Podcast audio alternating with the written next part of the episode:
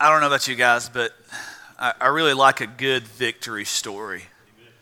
One, one that it just really, it really seems like uh, the, the underdog's gonna, gonna lose, and, and all of a sudden, out of nowhere, there, there comes the great victory. Maybe that's why uh, Sylvester Stallone was able to make five Rocky movies.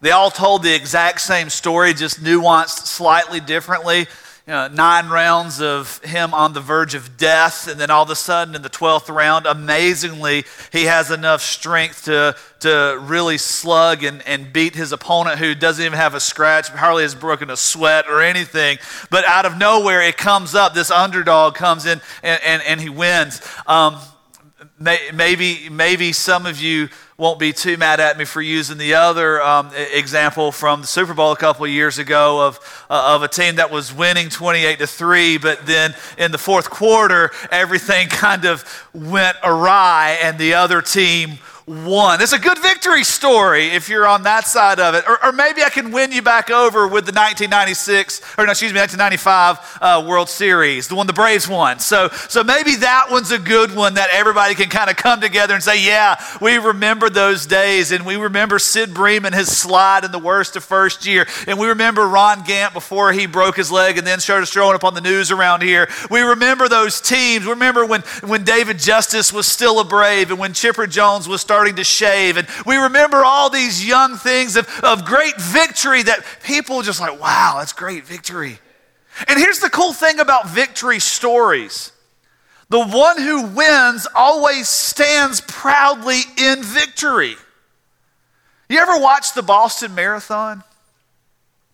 I have a lot of respect for these marathon runners, not enough respect to be one of them, but enough respect to, to, to watch them and know the grueling hours that it takes. But it never, it, it, it never ceases to amaze me You've got somebody that has just ran 26.2 miles, sometimes in about the two hour range. You know, if I want to get somebody somewhere in two hours, I'm not going to do it by running there. I'm going to drive it and, and go a lot further than those on their feet. But, but they run and it never fails. They're stumbling to the end, to the finish line, and, and, and they, they're, they're soaked and, there's, and their legs are just kind of wobbling. They're barely able to stand until it's a time to announce the victory and they stand. Even in their weakness, they stand because they have victory. They have something sure. They have something that they have for themselves that no one can take away from them. Ever. They won. And even in sports that are always riddled with, with, with, with scandal and, and cheating, it does not ever actually take away from who put in and won on the field that day. It took place.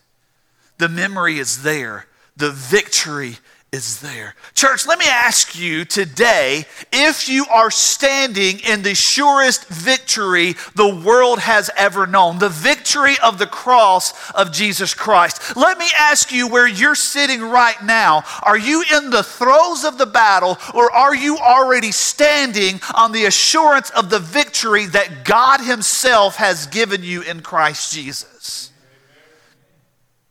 Can I just say that? If you're struggling with how to answer that, that's okay.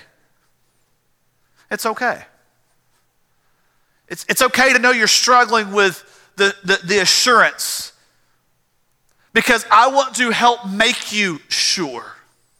Too often I find people walking, limp, limping in faith, unsure but unwilling to talk to someone about why they are unsure. And so what ends up happening is they step back because the limp gets more noticeable. So there's not trying to keep up. And, and the victory seems too far, too, too, too distant, too unsurmountable. And so we, we kind of step back, and, and unfortunately, the church leaves them behind. But that's not what the gospel teaches. That's not what we have. And this morning, I want to encourage you, if you are struggling there, to, to walk with me in this last passage from the book of Ephesians, to walk with me down the road of victory that leads to the humble cross where Jesus Christ died to give us that victory. It's in Ephesians chapter 6 where we'll be this morning.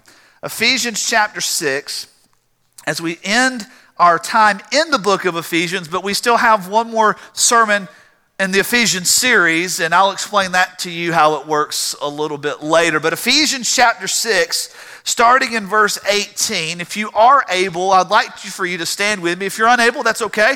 But we're going to be in Ephesians chapter, chapter 6, regardless if you're standing or sitting, reading the second half of verse 18 on through the end of the chapter. And it says this. To that end, keep alert with all perseverance, making supplication for all the saints, and also for me, that words may be given to me in the opening of my mouth boldly to proclaim the mystery of the gospel, for which I am an ambassador in chains, that I may declare it boldly as I ought to speak so that you also may know how I am and what I am doing. Tychicus, the beloved brother and faithful minister in the Lord, will tell you everything. I've sent him to you for this very purpose, that you may know how we are and that he may encourage your hearts. Don't, don't miss that phrase. Verse 23 Peace be to the brothers and love with faith from God the Father and the Lord Jesus Christ. Grace be with all who love our Lord Jesus Christ with love incorruptible. Let's pray together. Father, the mystery of the gospel, the mystery of how we can be made right with you through no actual action of our own this granted righteousness, this granted forgiveness on the basis of your mercy, your grace, your love in sending your Son, Jesus Christ. God, I ask that you help us to grasp and embrace that victory. For today, for our family, for our church, for our community, for the glory of the King of Kings, the Lord of Lords. That you would be on display in us. And we ask all this in the name of Jesus. Amen. Thank you. You may be seated. We get to this passage of Scripture and I want to make sure that we, we, we pull it back into the context of everything that's happening in the book of Ephesians. Remember, I've shared with you, if you were with us, if you haven't been with us, that's okay. Um, I'm going to give you the kind of the catch up so you'll kind of know where we've been. Uh, Ephesians, uh, we have looked at in the context of being a sermon that the Apostle Paul has written based on a passage of Scripture out of the book of Psalms. It says over in uh, chapter 4, verse 8, it says, Therefore, it says, when he ascended on high, he led a host of captives and he gave gifts to men. This passage comes out of, it's a victory hymn, it's an ascension hymn uh, out of the book of Psalms in Psalm chapter 68. It's one of one, a king who has won the battle, has won the victory, and has given and has bestowed upon those who are under his care all the glory of the kingdom and all the gifts that the king could have to offer. And, and, and we, we come to this because it starts off in chapter 1, verse 3, that God has blessed us with every spiritual blessing in the heavenly places. How did he do that? He chose before the foundation of the world to adopt us as sons. Well, how did He do that? He sent His Son, Jesus Christ, to be the atoning death, the one that would shed His blood. And by His blood, we were made free, we were made clean, and we were brought into the family. Well, how do we know this? It says in chapter 1, verse 13, that He gave us the Holy Spirit as the down payment and the seal of our salvation. If He sealed it, we can't open it. If he sealed it, it's secure. And so we go through this whole idea of being brought from death to life, from light to darkness, from not being a people to being a people together, from being racially and ethnically divided from others to under the gospel of Jesus Christ, unified as one. Why? Because he gave us victory. See, this book of Ephesians talks about our marriages and talks about our parenting and it talks about our assembly together, all in the context of the victory that you and I share in Christ Jesus. We share in it. You go to you can go to a shareholders meeting for Walmart and you can go and buy one one share in the stock of Walmart for I think it's about 34 bucks right now. Um, I don't really keep up with it much, so don't quote me on that. And I could go with that one share to a shareholders meeting at Walmart, and I'm going to get laughed at for proposing a major change to the corporation of Walmart. They're going to be like, "You own $34 worth of this multi-billion-dollar uh, corporation, and you think your $34 investment is going to give you equal standing with the rest of us?" I think not somebody that owns 51% of the shares or whatever the majority shareholders going to say, sit down, son. Why don't you scoot on back down to Atlanta, Georgia, and uh, we'll handle it from here. But it's not so when you have a share in the kingdom of God because you are of his family. You have an equal footing, an equal standing in the victory that Christ Jesus has already won. Regardless of your failures, regardless of your background, regardless of how much money is in your bank or how much money your bank thinks you might have because it's on a credit card and they let you borrow it for a little while, it does not matter because you have an equal standing before the Lord your God in Christ Jesus. You could have been a deacon for 60 years. You could have been the greatest pastor the world's ever known. You could have just been someone who came and humbly lifted their hands to sing praises to God with the congregation of the saints, and you are equal. You could have just made a profession of faith this morning because the gospel gripped you, and you have equal standing in the victory. But our task right now is not to establish the victory. It's already been established. Not because of us, but for us through Him who is the Son of God in Christ Jesus. And we have in this passage of Scripture in the book of Ephesians, as we wrap all this up, as we pull together, we came out of last Sunday talking about the armor of God because there is a true battle and the battle is going to have a victor. The issue is not whether or not we're going to win or not, it's going to be how we stand in the victory that's already ours ours as we take up what God has given us. And He shows us here, starting in verse 18, that you and I have one task, and that is to stand strong in the heat of battle. Stand strong in the heat of battle. Notice he says there, starting in verse 18, pray at all times in the Spirit with all prayer and supplication. To that end, keep alert with all perseverance, making supplication for all the saints and also for me, that words may be given to me in the opening of my mouth to boldly proclaim the mystery of the gospel, for which I am an ambassador in chains. If anyone had a reason to give up when times got tough in the faith, it was Paul. He is writing this and literally says there in verse 20, I am in chains for preaching the gospel. Wow. In chains. Strapped with criminals. See, Paul's jail wasn't like the, the, the, jails that we have here. Now, I'm not going to try to make it sound like, you know, everybody just needs to go to jail because jail is the most awesome place, but Paul didn't get three meals a day. He didn't get exercise time. He didn't have a TV. He didn't have a bed. More than likely, he was strapped like this.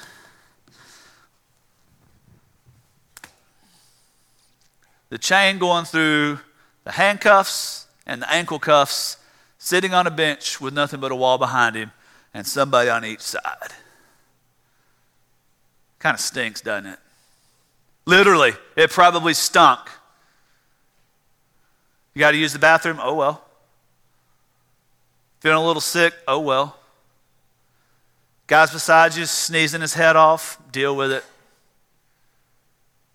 If anybody had a reason to give up, it's Paul sitting right there in this jail cell with his hands and feet bound together with who knows who around him, what they've done, what their story was, what was going on, and he's saying, oh, I'm going to stand strong in the heat of battle. Because these chains are not because of me. These chains are because of the glory of Christ in me. I'm going to stand strong. What Satan would use to try to diffuse my, my light, diffuse me and from being a gospel bomb, for what Satan would try to use to dissuade me from proclaiming boldly, I'm going to do all the more. I know you're thinking, well, if his hands and feet are bound, how is he writing this? he has somebody writing it for him. He's telling them what to say. That's Luke. He wrote a couple other books in the Bible. Um, we'll talk about Luke another day. He's giving him the words and he's writing this and he's giving it orally so that the people in Ephesus could know our task and the people in First Baptist Church Fairburn today could know that our task is to stand strong. To stand strong. I'm, I'm coaching Braden's little flag football team this summer. It's been a, it's been a wonderful train wreck of a disaster. Um, but, but I've enjoyed it. I'm having some fun with it. So, so we, we did this scrimmage that apparently I agreed to, but I didn't remember because I had it written down on a different day. Um, and, and I have, there's 12 kids on our team. Six of them have never played any team sport whatsoever. Um, a, couple of them have the athletic ability of a stained glass window. And um, we're all together and we're just trying to figure a few things out. And I'm sitting there going, okay, I'm to I'm gonna channel my inner Steve Spurrier here. I know you Georgia fans, you're mad at me now. I'm to channel my inner Steve Spurrier and draw these awesome offensive plays that even a seven and eight year old could execute on the field. It's going to be great. A simple handoff to the right and run, a simple handoff to the left and run. And we're going to be great. So we get into this scrimmage against a team called the Broncos. What I didn't know about the Broncos was that eight of their 12 players had been on the same team for the last four years under the same coach, and there had been a little dynasty being built in the Coweta County Recreation Flag Football Division over here. And what I didn't know was that all of these kids were nine years old, going on 24, and they looked like they could go ahead and start on the offensive line at any high school in the team. And so we're up there, and my kids are like, What are we supposed to do? I'm like, Hand the ball off and run. No sooner is the ball snapped, and I've got three behemoths of nine year olds all over the quarterback, and the quarterback's looking at me going, uh. I think too many of us are right there walking in faith.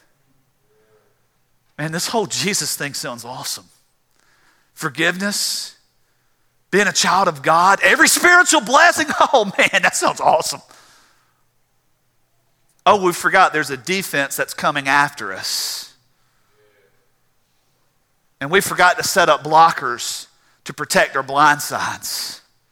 And no sooner do we get that Jesus high and that right there, yep, got my Bible, went to church, than the defense is on us in the backfield and we feel like we can't move forward. We have to stand strong in the heat of battle. How do we do that? Look what it says. He gives us two things about standing strong. The first is perseverance. Perseverance requires our full attention. Notice he says there, verse 18, to that end, what end? Uh, putting on the entire armor of God because there is a spiritual war. To that end of know that you be being strong in the Lord in the strength of his might and putting on the whole armor of God that we may be able to stand against the schemes of the devil for we do not wrestle against flesh and blood but against the rulers against the authorities against the cosmic powers over this present darkness against the spiritual forces of evil in the heavenly places because of that to that end because that's the battle we're in he says this Keep alert with all perseverance, making supplication for the saints.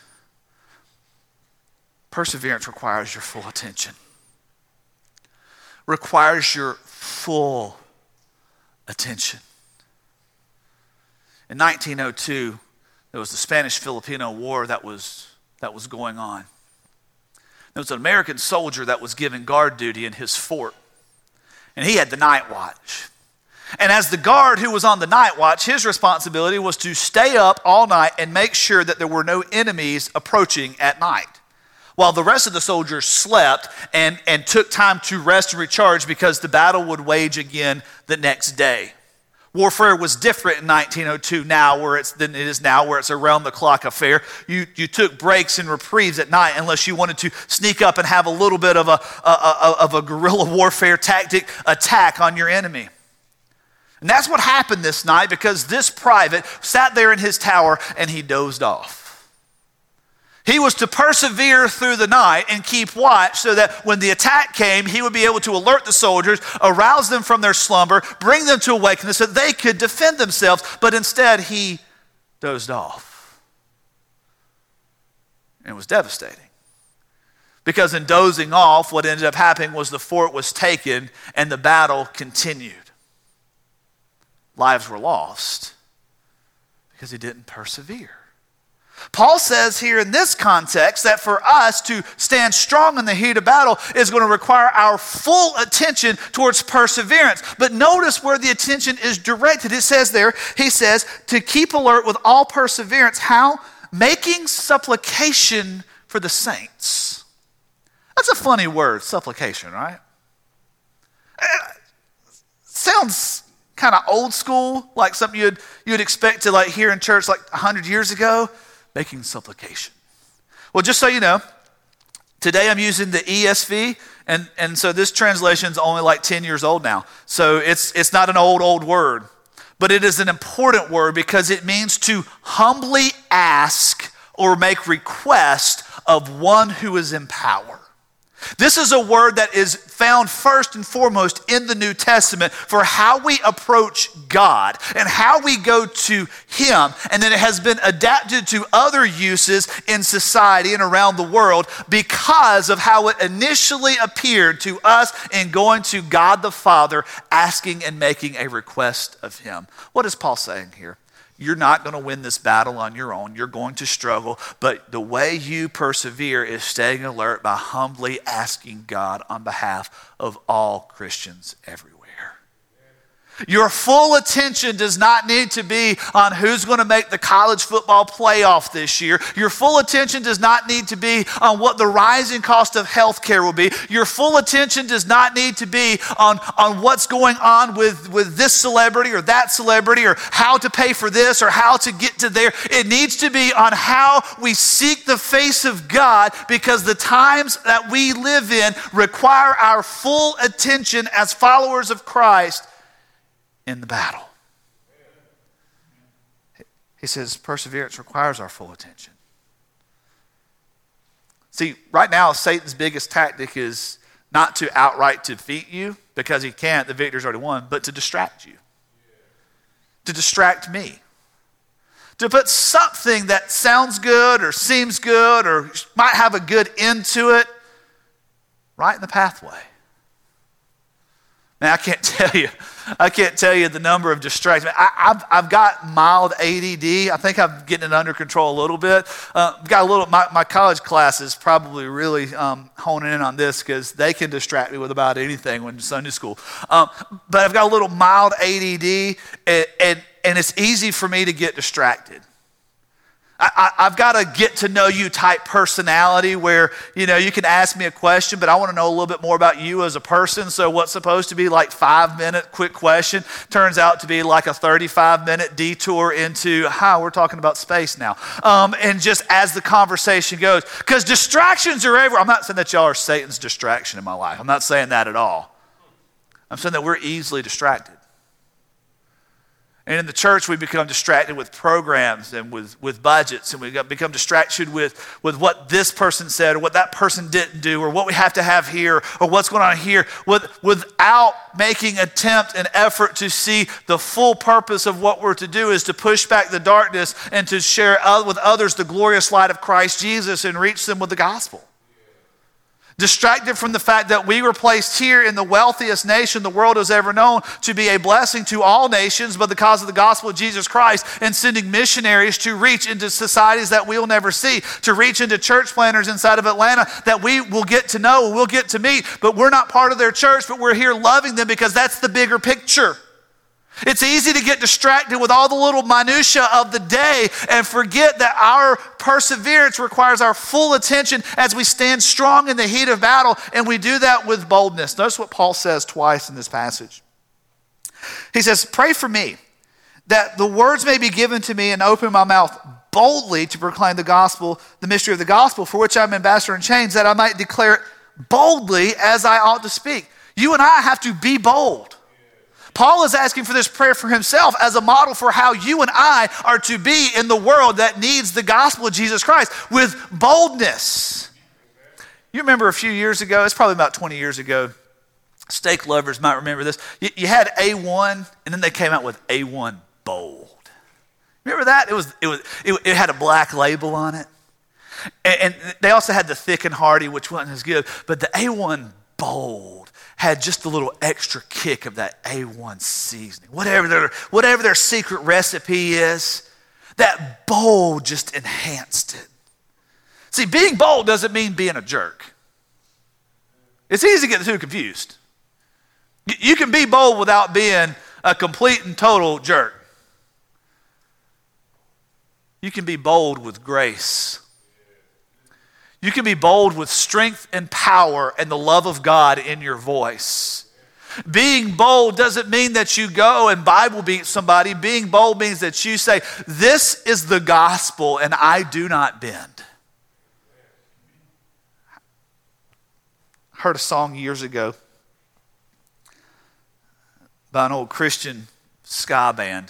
If you don't know what ska music is, it was a fad in the late 90s it was basically like rock and roll with horns. And, and don't hear like Chicago type stuff. I mean, it was a little bit more rocky than Chicago, but the song was called Unite. And in the song, the singer says, The problem's not Washington, the problem's not Hollywood, the problem's a weak, divided church of schismed Christians. His point was that we can point to all the things in the world, but it's the boldness within to say, This is who we are in Christ, and this is what matters, and this is why we embrace uh, across culture and across the street and across the aisle and across the nations. This is why we reach out the way we do because of what God did for us in Christ Jesus. It's not an issue of should we do this or should we do that. It's an issue of how do we let people know that Christ is king. Can I just go ahead and warn you? When we make that declaration, we're going to find the battle heat up a little bit. Satan doesn't want you to tell people about Christ.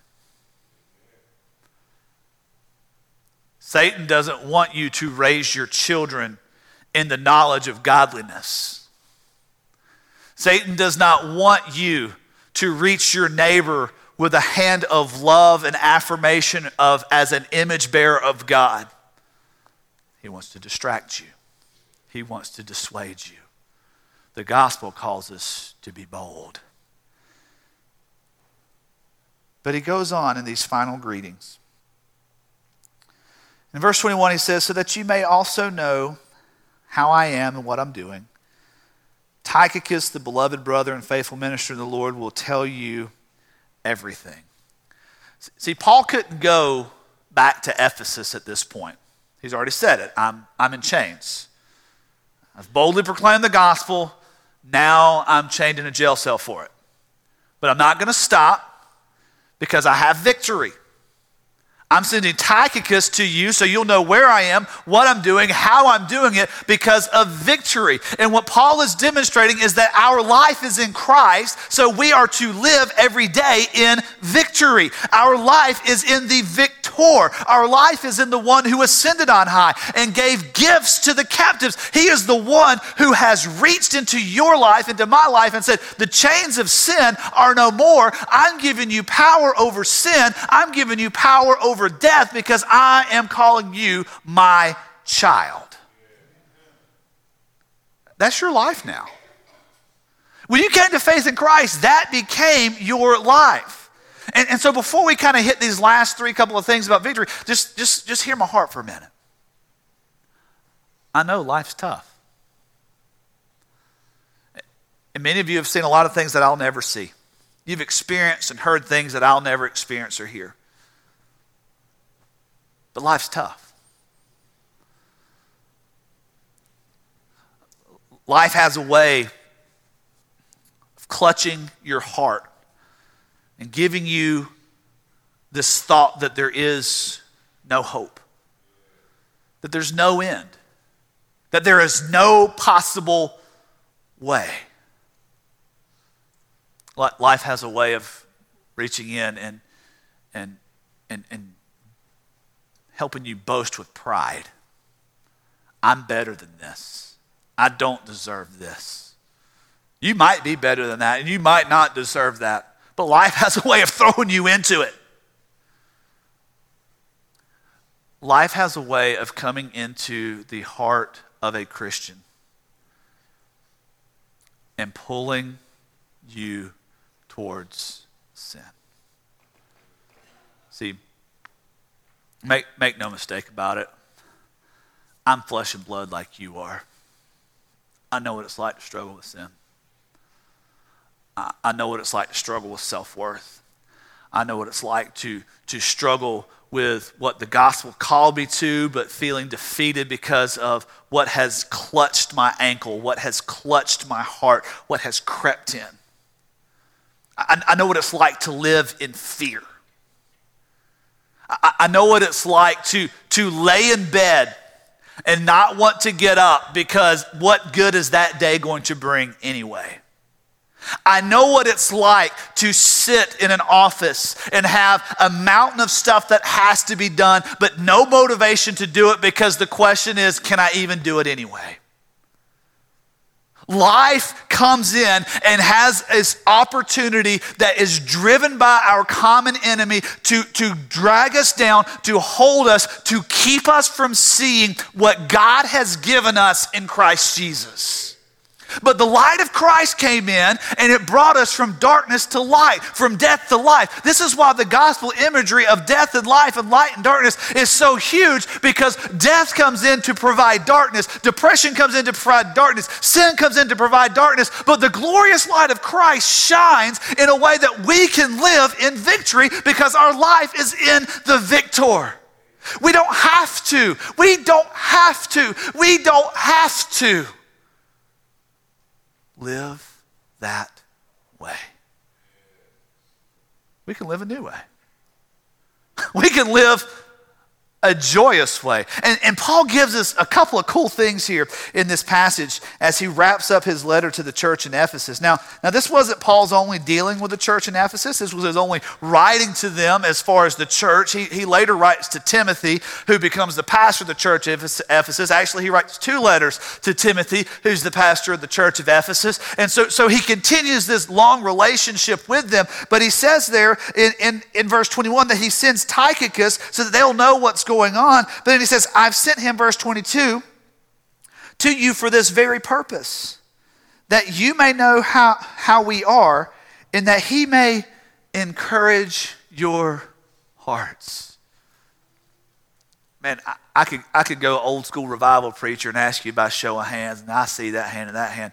The reality is, every one of us needs our heart encouraged. It, it doesn't matter if you just had the most amazing soul inspiring time with the Lord in worship or in private worship, as you're reading the Bible in prayer and you felt no, you still need your heart encouraged. It, it doesn't matter if you're if you're doing pretty good. Man, I didn't have that huge mountaintop experience with Jesus this morning, but you know, I'm feeling pretty good. You know, I'm, I'm serving God here. You still need your heart encouraged. Hey, it's been a rough week. You need your heart encouraged. It's been a rough month. You need your heart encouraged. It's been a rough decade. You need your heart encouraged. It's been a rough life. Paul says, I am writing so that Tychicus can come to you and do what? Encourage your heart. This is a sign of victory because encouragement helps you and me walk in victory.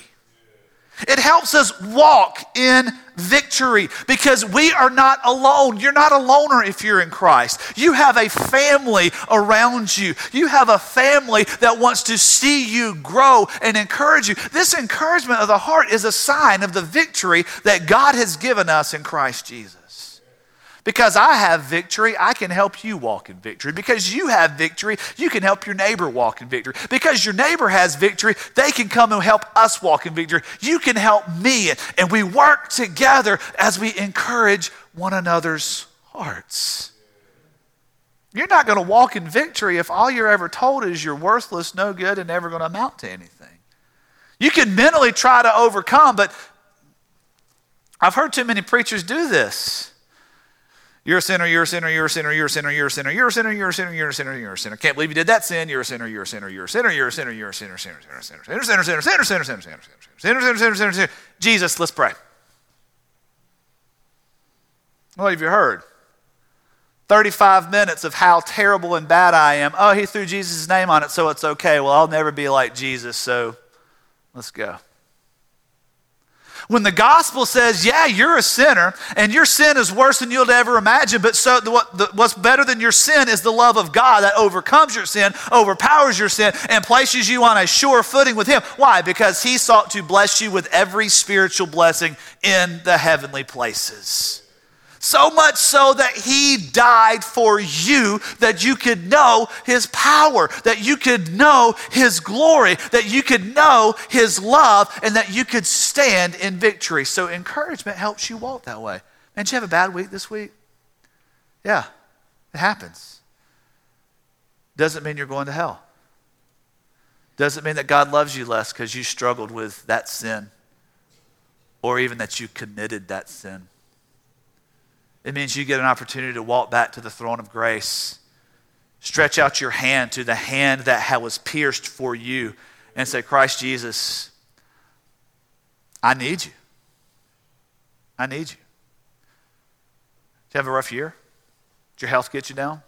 Did your job get you down? You know what? You have an opportunity where you are in bad health, bad job, bad neighborhood, bad whatever to point others to Christ. And you can.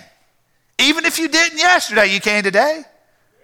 You know why? Because the Bible says that every morning his mercies are made new. Yesterday doesn't entangle you any longer. The gospel's made you new. It is a new day, so walk in victory. Let me encourage your heart to walk in victory.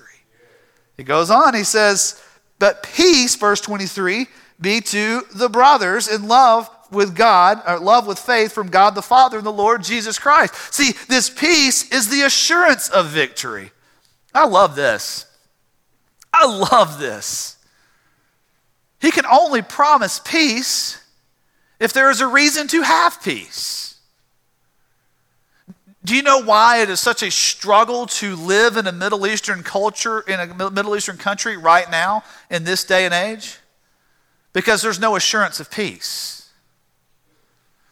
There, there's no assurance that the next militiaman's not going to bust through the door, that the next country is not going to drop a bomb, that the next war is not going to break out. But most of you can go home, turn off the lights tonight, roll over, and get a good night's sleep because you have peace. Oh, yeah, there are some things out there in the economy and you know, there are some countries that don't really like us that much, and there's always that threat that somebody might attack us one day, and it really could happen. But we don't live day to day looking over our shoulder thinking that the attack's about to happen. Spiritually, we do. Spiritually, we struggle with resting in the peace of God because we forgot that the victory is already there. But Paul promises peace and says, Peace be to the brothers because of the love of God in Christ Jesus that was given to us. We can have the assurance of his victory that he did arise on high, that he did take the captives, and that he did give gifts, the gifts that he sought to bless us with in the heavenly places. He did it because he is the victor. You only have peace if there is victory. You only have peace if there's victory. Unless you're a college football coach. Then you can win the national championship and enjoy about five minutes of peace before you start hitting the recruiting trail and start planning for the next year. Because that's temporary. That's temporary. It's temporary, like balancing the checkbook. All right, good. The checkbook's balanced. We're good. But then you go and spend something else, you got to rebalance it. This victory, this peace is everlasting.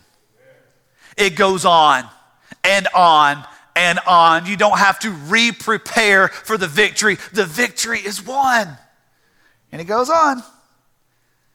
And grace be with all who love our Lord Jesus Christ. Friend, let me tell you this morning that this grace does not need to be missed because this grace is God's provision for our victory. You will not, hear me say it, you will not have victory apart from the grace of God. You won't. But in because of the grace of God and through the grace of God, he has provided for you to have the greatest stream, river, waterfall, ocean, whatever you want to call it, of victory the world has ever known. Why? Because he says, oh, I love this. He says over in chapter 1. Sorry, I flipped to Galatians. My bad. He says in chapter 1